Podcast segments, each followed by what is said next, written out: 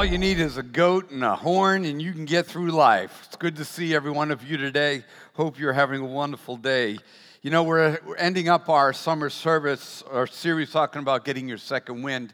The scripture talks about um, running a lot. It really is the analogy of choice by the Apostle Paul, talking about how we live our lives but also some of the difficulties that we face in our lives. That as we run through the race, as we try to accomplish the things that God wants us to accomplish, we experience trials and difficulties and hardships. And, and so the Apostle Paul is talking to the Second Corinthians, and, and he's trying to remind them in the middle of all that's going on in the middle of the race of life. He says, Do not lose heart though the outward self is perishing and it's breaking up and it's just not working right anymore, that inwardly we can be renewed day by day, that we can be given strength by God for everything that we face in our lives. So he's trying to breathe a, a, a new grace wind into their life to energize them. And I know that we're about to kick off school year. I was watching I was up at Targets the other day with Susan, and we were watching the younger couples in us, which is still an older, can still be an older couple now, loading up their car to take their college students off to school. And, and it was really, really just kind of delighted our heart that they were trying to shove these shelves inside of this back of this little Kia SUV, and they were trying to get coffee pots and, you know, the, the uh, big, the little refrigerator thing that everybody buys for college. And it was just amazing that everybody was getting ready for the race. Everybody at this time of the year is getting ready to accomplish something or setting our sights on doing something. So we've tried to use the summer to re energize, to refocus, redirect our hearts and our minds back on God so that we can have the energy to do the things that He wants us to do every single year. Um, road races are very important to a lot of people. Um, some of you have done them and you've trained a lot of hours to get ready for a race. You've modified your diet, you've um, endured rainy days and sore muscles, but you've decided at some point in your life that you would run a race, that you would be a part of the crowd, and that you would go do this race. For a lot of us, we did it because we wanted to just say, I did it whether it was a 5K or whether it was running the Boston Marathon or the Chicago Marathon or doing an Ironman, there's just something about doing it that gives you a sense of pride, a sense of accomplishment. And so you invested in order to be able to say, I did it. Uh, for some of us, we've done those things as an expression of um, personal discipline. We wanted to just kind of hone our skills. We wanted to, to put ourselves in that place of hardship so that we could accomplish something, so that we could feel that we had the disciplines put in place in order to run that race. Then there are others that do road races because they're excited about the competition.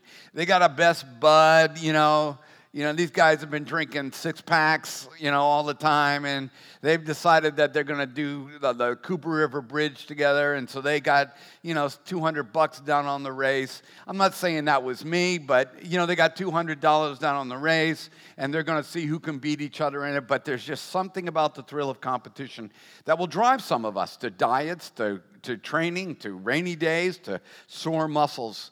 There are others that want to just enjoy the view I did the Marine Corps Marathon, and being able to run through Arlington and some of the more beautiful parts of DC was just an incredible experience just to be a part of it. Some people do the Disney Marathon. That's, that's probably a cool one to do, where you just run through Walt Disney World and Mickey Mouse is running alongside of you, you know, and you have a really good time with, um, with that.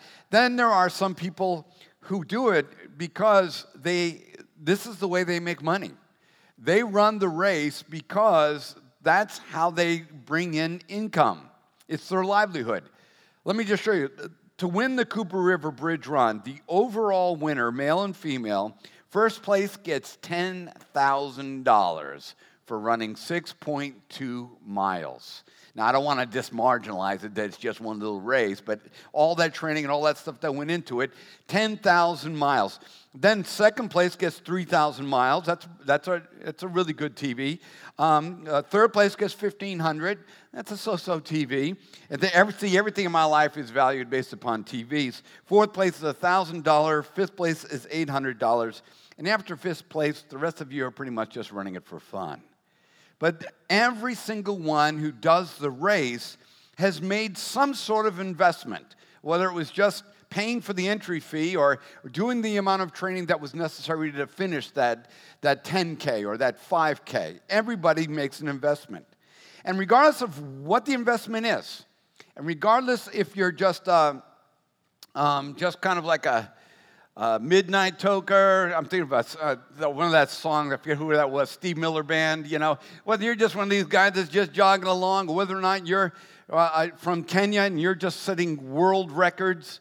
Uh, there's one thing that's important to everybody that's in the race, and that's knowing the course.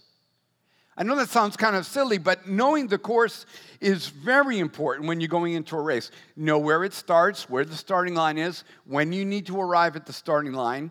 It's good to know where the turns are, especially if you're running downtown Charleston and they cut you through the blocks and you need to know where all the turns are. You need to know where the hills are, where you change your stride, where you, you know, you're to save up something to go up the bridge and then there's a different strategy for running down the hill. So knowing the course is super important. Then you got to know where the finish is. You, you need to know that you've saved a little bit and you've saved some, that that last, you know, push that you're going to make to the finish. Otherwise, if you don't know the course, no matter how fast you run and how hard you train, it really doesn't matter. I know it sounds crazy that someone uh, wouldn't run the right course. But I want to show you a video clip that comes from the Venice Marathon, and this actually took place last year. Let's watch.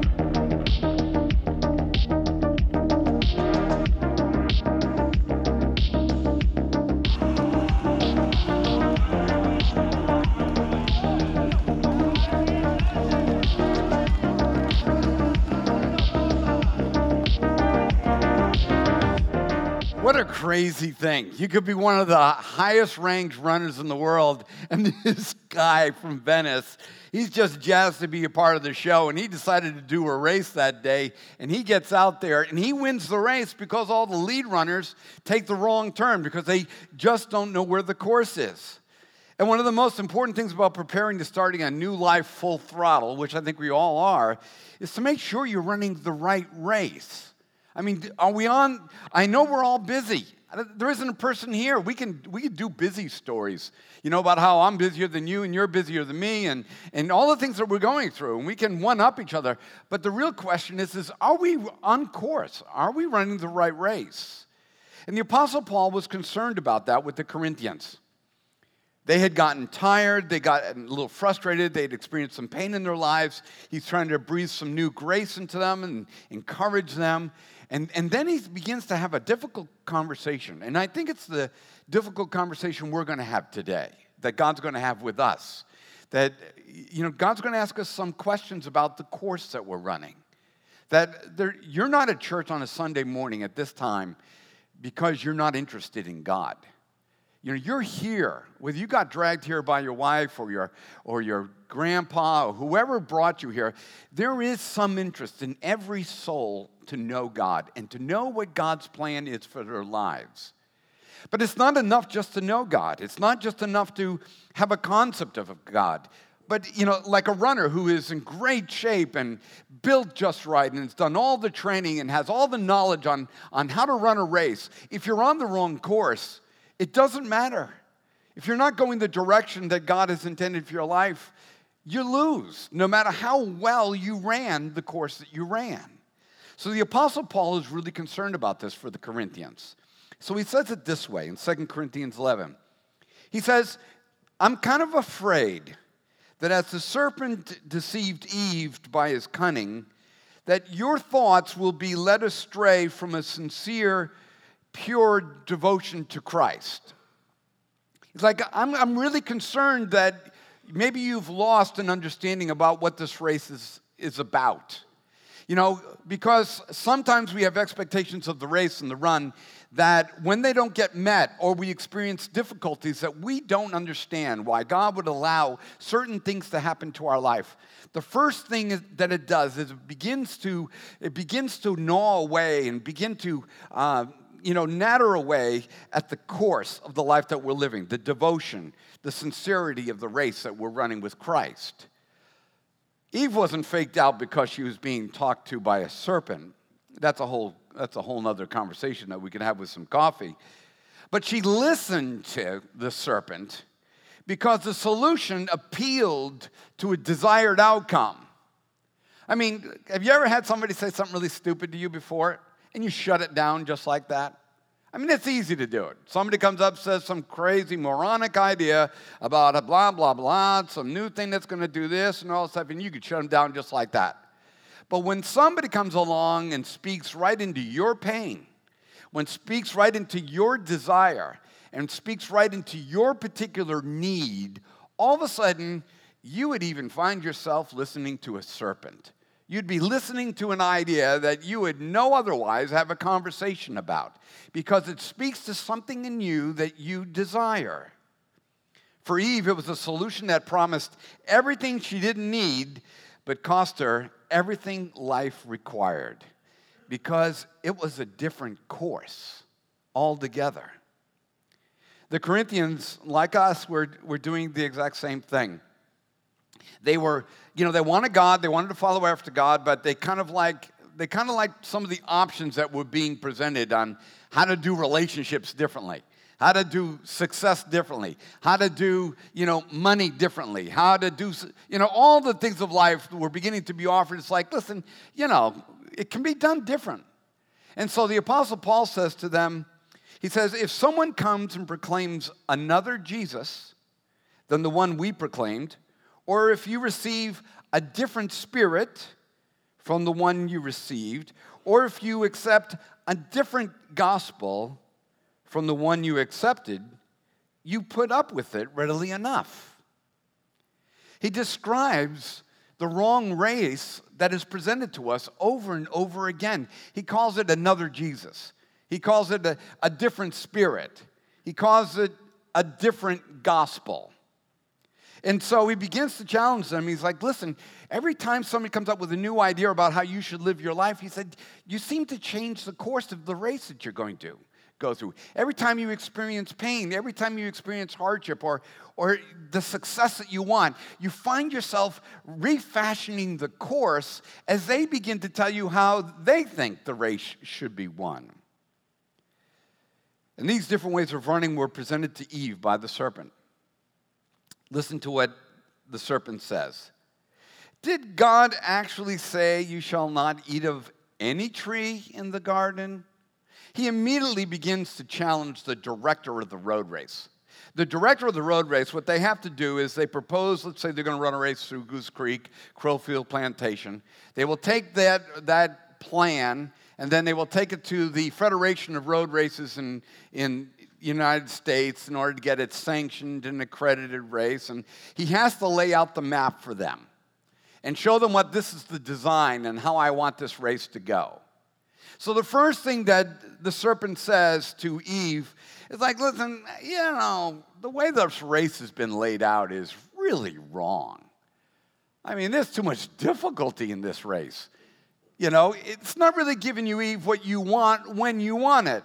And Eve pushes back. She says, We may eat of the tree, of the uh, fruit of the trees in the garden, but God said, You shall not eat of the tree, fruit of the tree that is in the middle of the garden neither shall you touch it, lest you die. Satan says, Nay, nay. He says, You will not surely die. For God knows that when you eat of it, your eyes will be opened, and you will be a course maker. You will be the director of your own race. You will map out other people's race. You will be the architect of all 5Ks and 10Ks. You'll be the architect of your own race, or you could just say it this way you will be like God, knowing good and evil, knowing exactly what your life should be all about. So when the woman saw that the tree was good for food, because can I tell you, none of the ideas that are offered to us, the other races, none of them are ugly. None of them are really not attractive. And none of them are really hard. They're, they appeal to a basic thing in all of us. When she saw that the tree was good for food, and that it was delight for the eyes, and that the tree was desirable to make one wise, she took of its fruit, she gave it to her husband, her husband was there, he ate, and I think we know the rest of the story. But what the serpent did was provide her with a different author, a different attitude, a different promise, and a different means to a different end. No matter being God's first woman and God's first man, eh, which they still were, they were now on a different course. Their trajectory in their lives were on a course that was different from what God intended them to be on. They were now running the wrong race. So Paul warns us, and he warns the Corinthians about it. He said, I, I want you to be concerned about these false prophets. Let, let, me just tell you what a prophet, I mean, a false apostle. An apostle in the Bible, and we hear that as church people, you'll always hear me say, well, the apostle Paul said, or the apostle Peter said, and most of us don't know what that means. It's kind of like a religious phrase, but it is a biblical phrase, and it, and it means special messenger. It's really not more than that, it's a special messenger. It means somebody that in the Bible was somebody that was gifted by God with a special message to deliver people who are in need or don't know what to do next in their life when it comes to God, and to deliver that message, and at times to deliver that message with a special little oomph to go with it. Maybe a miracle, signs and wonders, gifting, whatever it may be, in order to get their attention. And God used that system through the apostles to communicate and to bring this new course on how to run a race of life to a group of people that didn't know anything about God. But now there were false apostles. There was this group of people that were going out there that were trying to entice them with solutions and refreshing and ideas that didn't originate with God. And here's what Paul said warning them, he says, There are false prophets, deceitful workmen, distinguishing themselves as apostles of Christ. Even Satan disguises him as an, himself as an angel of light. See, false apostles are those individuals, let me take a break, and those ideas that offer a solution or a fulfillment different than the one that God has designed. It doesn't have to be a person. It can be an idea, an apostolic idea, a new way of thinking about something, a new way of, of uh, going about bringing fulfillment into your life. And Paul says, I want you to be careful because there are these, these false apostles out there, these false ideas. I know maybe you're not from a church background, but you know, if you're a Bible belter, you're really into like the Antichrist and end times. Um, and the, the Antichrist, I mean, they make so many movies about that guy. I mean, it's just, you just wonder what that's all about. And we always picture it's kind of like some really good looking guy, and then, you know, he takes off his mask at night and lays down, and he's kind of like the devil and all that. And, and really, um, the, the Antichrist in the original Greek language is not, is not against Christ. The actual is pseudo Christos, means it's a pseudo Christ. So it's not like the boogeyman where, with horns or anything. It's a pseudo idea that is Christ like. Kind of looks like God a little bit. Kind of looks like fulfillment like. You know, it's, it's Eve looking in the garden and say, I can eat of all these fruit. I was like, yeah, but this one kind of looks like all the other fruit in the garden. I've been just told not to eat this one, but it kind of looks like all the rest. So it's any idea that tries to entice any of us off of walking after God. And at times, they are they're pretty promising. A different author, a different attitude, different promise, and a different means to an end. And let's be honest, when you're in a time of pain or you're in a time of loneliness, or when, you, when the desire for success is in front of you, uh, we all fall for a quick, easy solution. A new self help book. Yeah, why, are they, oh, why do we have a plethora of self help books? I mean, it's because we're all looking, it's not because they came up with a new idea, is that just a new crop of humans looking for a new solution, a new race to run, something different than what maybe God has laid out. Is like, okay, I see what God's plan is, but is there another way that I can accomplish this? And out comes a new self help book about how to improve yourself. There's always some new oil to rub on your back, some new fragrance that you can put in your, some, um, you know, essential oil that's going to fix everything about you. Nothing against essential oils. Hope you enjoy them to make your house. But let me, can we be honest? Any, any essential oil that promises you that it's going to make your marriage better, that's a different, that's a different gospel, okay? That, that's absolutely ridiculous. But we always are looking for things to improve our lives. Maybe a new relationship with a guy or a gal that is maybe outside of God's plan, but yet has the promise of filling that loneliness inside of us. Don't get me wrong. I mean, sometimes God speaks through other means other than the Bible. But be sure of this God can speak to us in many ways other than the Bible, but not instead of the Bible. I mean, His Word is the course, He is the architect, and He has laid it out. And we've got to ask ourselves the question you know, are we running God's race?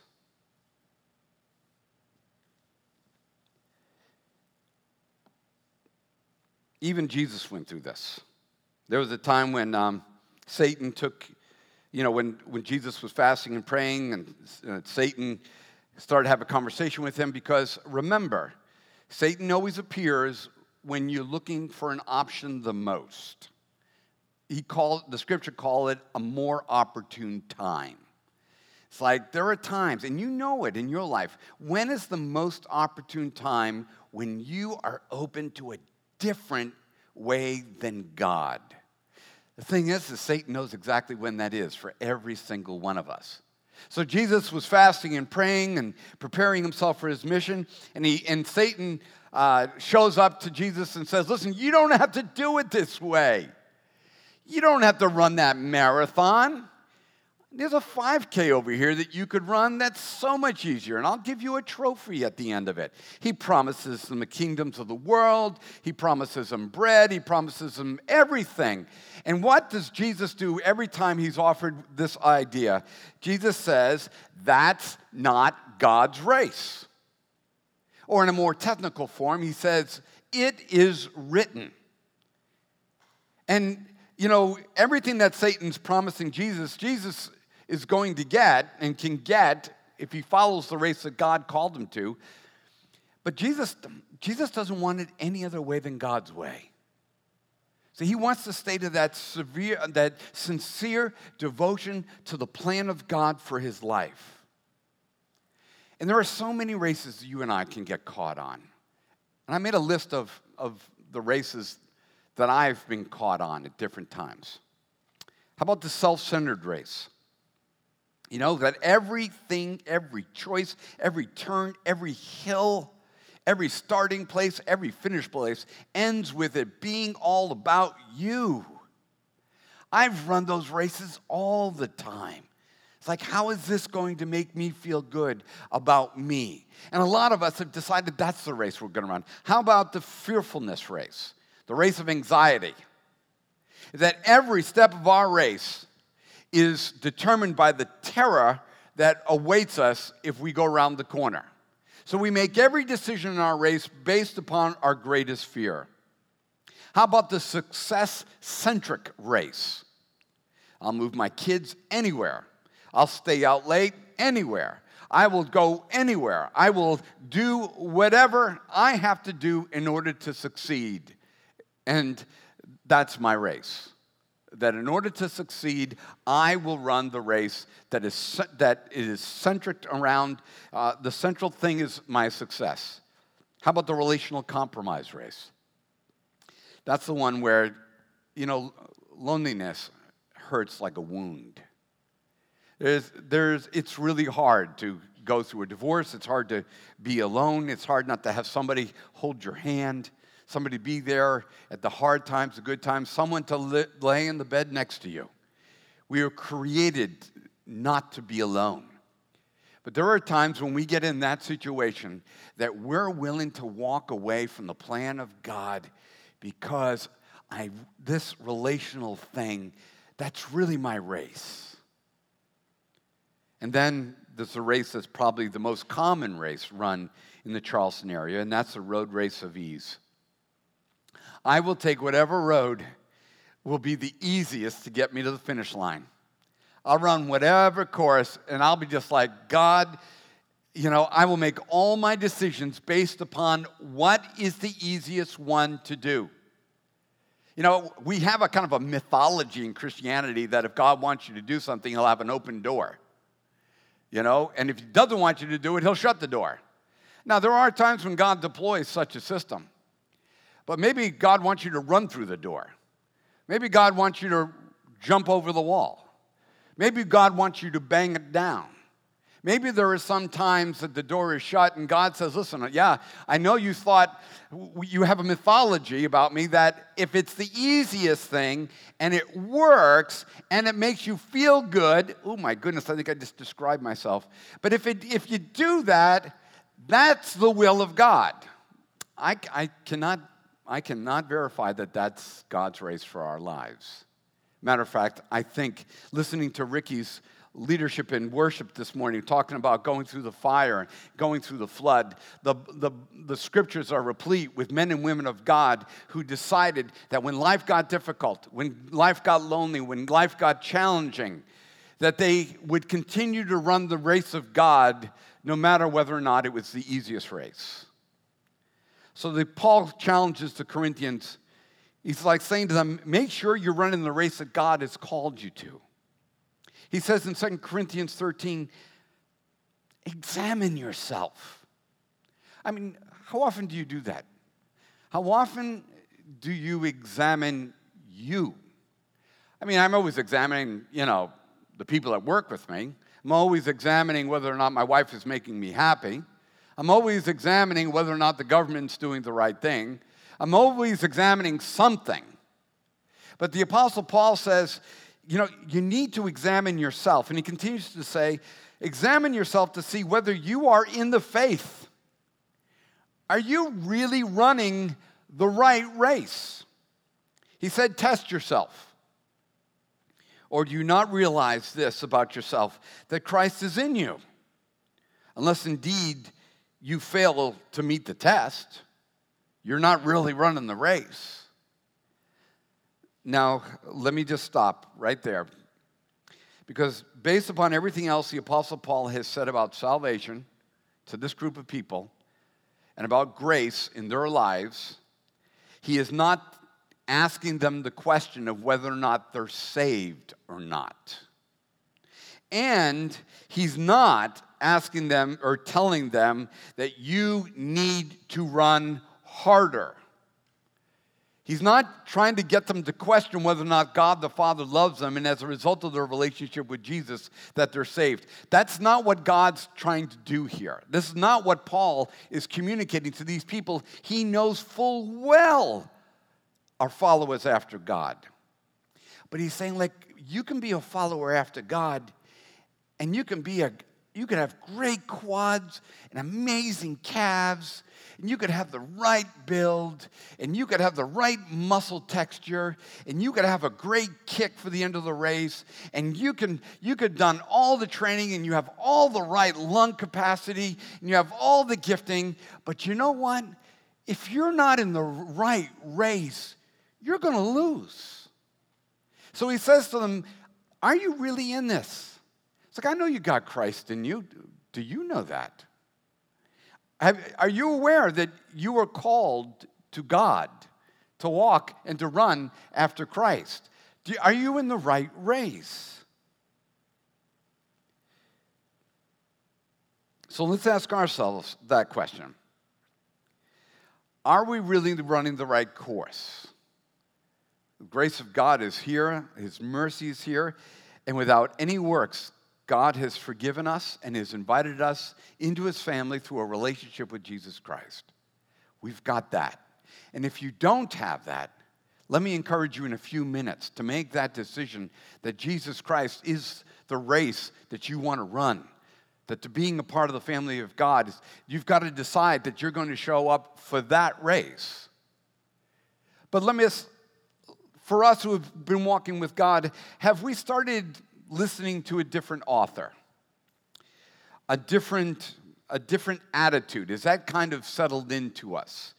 Maybe a, a different promise that we've set our hopes on for fulfillment, a different means to a different end. And I am not going to lie to you, and I'm saying this with absolute sincerity that sometimes the race is hard. Jesus is about to go to the cross, and he's in the Garden of Gethsemane. And he knows the race goes up here to the left, then on Thursday it takes a right, and then on Friday it takes a hard left. He knows exactly where this course is going. And a few nights before it, he's alone with God the Father, and he says this. And if I can paraphrase, he says, Father, if there is another race that I could run that would make you happy, I would really love to run that race. Then he says, But not my race, but your race be run. He knew it was going to be difficult, he knew it was going to be hard. The Apostle Paul in a time of pain in his own life told us this in Second Corinthians. He told it to the, to the Corinthians because they needed to hear it. He said, Three times I pleaded with the Lord about this pain that he had in his life, that it should leave me. Now, I love that prayer because it makes me realize that on the course of God, a, a Christian can experience hardship. Anybody who's told you if you're following after God, the doors are open and the wind's at your back and it's clear sailing all the way. And, and if you're having a hard life, well, then you're just not doing it right. Or if you've had a, a loss or somebody die, that you've screwed up. And it's a lie. Because there are times when there are hills in the course, there are doors to be busted down, there are walls to be jumped over, there are enemies to be fought. And God calls us. And the Apostle Paul says, I pleaded with God three times about it. And I love the fact that a man of God of such renown would have to use the word pleaded. Makes me feel so, so welcome to the kingdom of God because sometimes we just have things that make us just beg God for a solution for. Jesus did not leave him alone with that beg and said this. He said, if I could put it in paraphrase, Son, my grace is going to be sufficient for you. I'm not going to change the course for you, but my power will be made strong in your weakness. Will you still run with me? The Apostle Paul goes on to say, I will no longer complain about my weaknesses, but I will boast in my weakness, because when I am weak, he is strong. Wow. That's winning. Running up a hill, that's nothing. Running the race for the soul that God has called you to have, that He's already given you through Jesus Christ he challenged us today to examine ourselves. So, as we go into this moment of expressions, we're about to run into a new year.